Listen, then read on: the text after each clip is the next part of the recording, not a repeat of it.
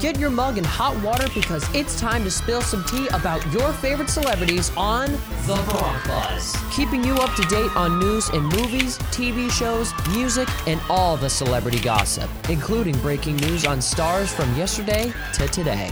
Welcome to the Bronc Buzz, your daily dose of sizzling celebrity drama and entertainment news. I'm your host, Heather Batezel, coming at you from 1077 The Bronc Retro. Here at Brown University, Gyllenhaal is showing off his Red Album version, but this time it's Jake's version. In a photo shoot with W Magazine, he is seen wearing a pair of red glasses and a bold red shirt in one shot.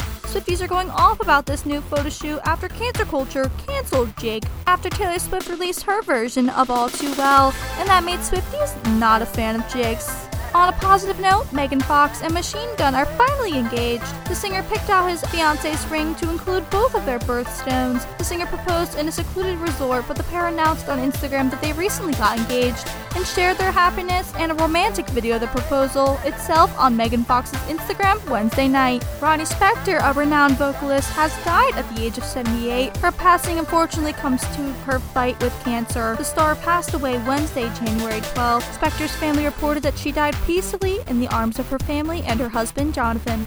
That's all for today. Make sure you check back in for your next episode of The Bronc Buzz with your host, Heather Batezel, here at Brown University.